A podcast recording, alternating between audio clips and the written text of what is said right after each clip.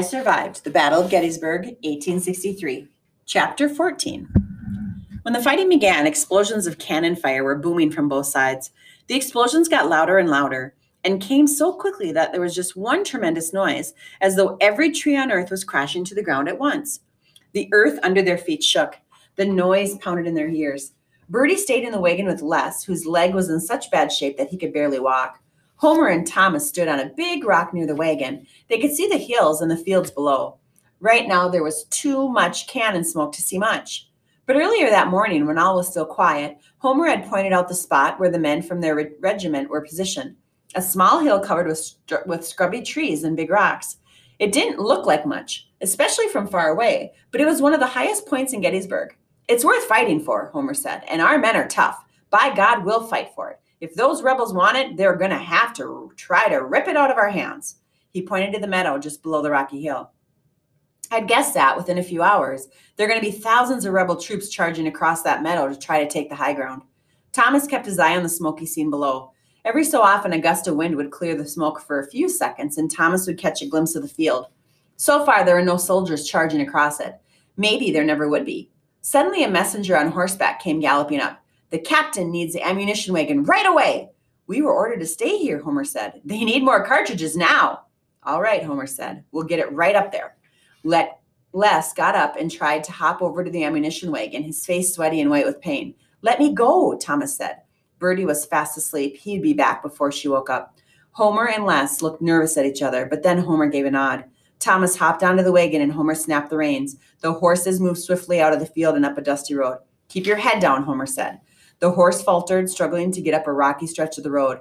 They'd barely made it to the top of the hill when there was a whistling sound. Look out! A voice screamed. There was a deafening explosion. Kaboom! And a tree right behind them shattered into a million shards of wood. The horses panicked, and Homer quickly unhitched them from the wagon. Come on, he called. Let's grab some boxes, boxes and run up there. But then there was more whistling. Thomas, run!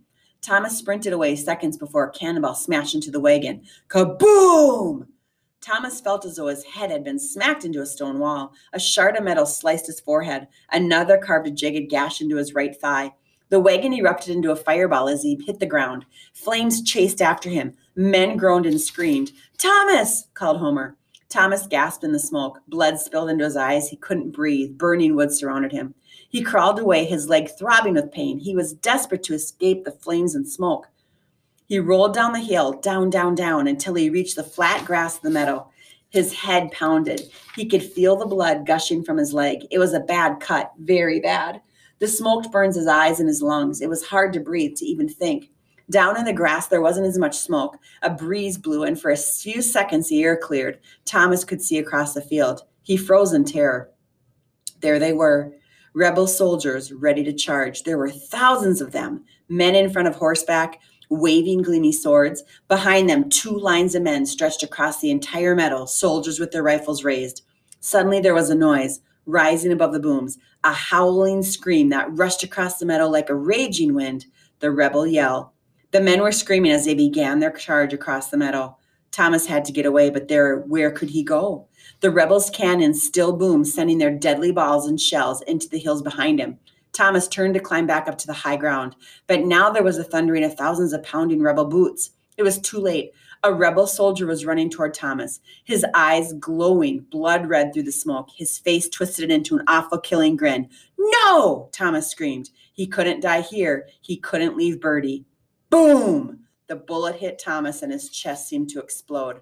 The world around him spun. The sky fell and the air turned bright white. Thomas hit the ground hard, his body sinking into soft, blood soaked grass.